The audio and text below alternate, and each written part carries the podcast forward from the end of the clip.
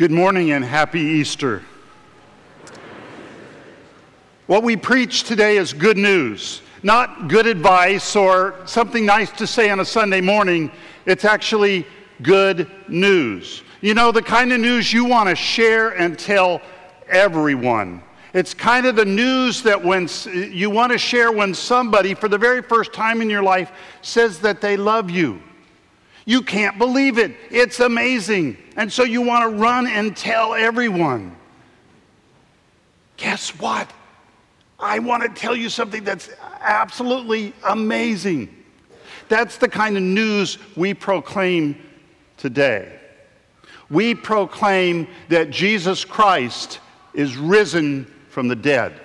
We proclaim that the one who was crucified has arisen. The story we hear in the scriptures this morning with Mary is an amazing story. Notice a bunch of people are running around. They think maybe the body has been taken away, and they're looking. They're trying to figure out what's going on because something isn't quite right here. And Mary sees the angels, and still it doesn't quite sink in. And then she turns and she thinks it's the gardener and she says, Where have you taken him?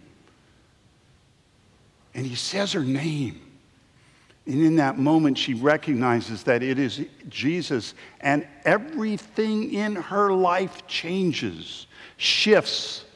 Something she didn't expect has happened. Something she couldn't imagine has happened. Something she has no words or images for has happened. And she runs and she tells the disciples, I have seen the Lord. Now we have to hope that all of the disciples trusted Mary and said yes to that, but we know that's probably not right. We know the disciples have been fumbling all along, and so it would be surprising if they didn't fumble a bit here. They too had to wait for the moment when they were encountered with Jesus. And they were. Not only the disciples, but probably many years later, like five or six years later, we have the witness of Paul, who says, I have had an encounter with the risen Lord. And many people across the ages have proclaimed that same encounter. I have encountered the one who was crucified and risen. And part of the reason this is good news is because it reminds us who's in charge. And it isn't any president, nor is it any dictator or prime minister or leader of any nation. Sometimes they think they're in charge, but we know better we know that it's God that is in charge. And that's a really challenging thing to say because when we look at the world, it looks kind of messed up. And we want to say, God, if this is the kind of world you've made, if this is what in charge looks like, we got a problem. And at that point, I think God just takes a big mirror and holds it up and says, You want to know what the problem is? You're looking at the problem. It's us. A while ago, I learned about a, a, person by the name of Brene Brown. Some of you may know her. She's a, a lecturer, she's a, uh, she's a writer, she's a researcher. She research, researches a difficult topic, which is shame. She's done a couple of TED Talks, and right after her first book came out, her life was kind of crazy. And, and she said that in one of her TED Talks, she was talking about it, and she said, You know, I, I, I made two lists. I made a list of all the things in my life that I wanted more of, and I made another list of all the things in my life I wanted less of, and I took it to a therapist. And I said to the therapist, I'll tell you what, I want some tips on how to live more like this and less like this, and I don't want to talk about my family or my childhood.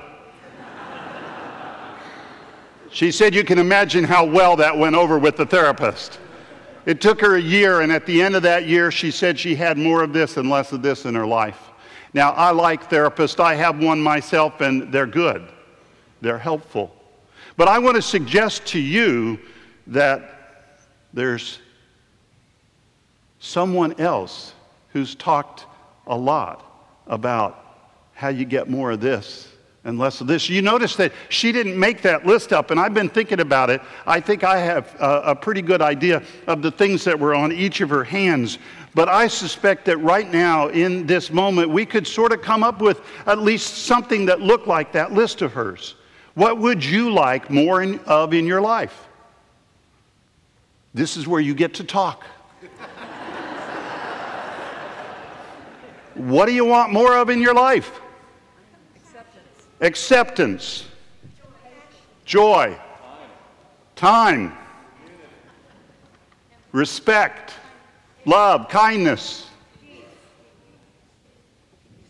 peace. Yeah, we all want more of those things, right? One way or another. I was doing this a couple of weeks ago, and, and there was a woman there who had just had chemotherapy, and, and she said what she wanted more of was hair. We'd, we could argue about what's on the list and we could argue about where it fits on the list, but the reality is that list is ours and we know it. And we can make the other list. What do you want less of? Pain. Pain. Pain. Despair. And stress. And war. And suffering. And hate. Indifference Somebody in the uh, 8 o'clock service said what they wanted less of were tweets. they didn't mention who they wanted less tweets from, but they want less tweets. Again, we could, we could talk about that list and we could maybe prioritize, but my guess is that that list that she made was really no different than the list we made is we want more of this and less of this. And I want to suggest to you that that is, in a sense, what Jesus was talking about when he was talking about the fact that God, the Lord of life, invites us to live a life of love and generosity and peace and tranquility. All of those things is what, are what God intends for us. You know, there is in Mark's gospel, right around the 12th chapter, um, a little conversation that Jesus has with a scribe. It's also uh, in, in a version in Matthew and in a version in Luke. And what the scribe simply says is, What's the greatest commandment? And rabbis were, they enjoyed playing this game. What's the greatest commandment? And Jesus says to him, uh, what, what, what does Jesus say? I am the, uh, love the Lord your God with all your heart, mind, soul, strength. And the second is like unto it, love your neighbor as yourself. I suspect that we could create and craft all around all the other things we say in the church about God is that central pro- proclamation. And it is in church that we do the work of doing all of those three things loving God, loving neighbor, loving ourselves if you are a part of this cathedral, you are blessed to be in a place where this happens weekly and daily. We do it in a big way on an Easter when we celebrate this wonderful Eucharist, when we have beautiful flowers, we have a, a, a choir that can't be beat, and everybody sort of dresses up, right? We worship the Lord, but we also worship the Lord in this cathedral every single day. And the clergy here find ways of gathering with you in prayer groups, in study groups, and in uh, worship services where you are invited to develop and, and enrich your life with God. Because what God wants is not just that we love Him or her or it, but what God wants is that we are in relationship with God. And this is a place where you can, and, and if you're not a part of this cathedral, maybe your parents dragged you here because it's Easter and you got to go to church. I want to suggest to you that wherever you are, you can find a community of people who can help you do this. And it, it's not hard to develop a relationship with God. It just takes time. And, and then loving our neighbor. This cathedral does it every week. I don't think there's been a time when I haven't walked into that courtyard and seen people in need that were being fed. And there are so many ways in which this cathedral offers ways for us to engage the least, the lost, and the lonely and help them in times of pain and suffering.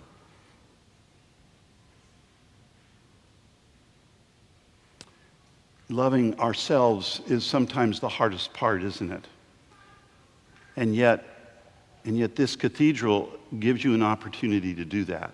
Through all of those little groups of people that meet, all your friendship groups that you know in this place.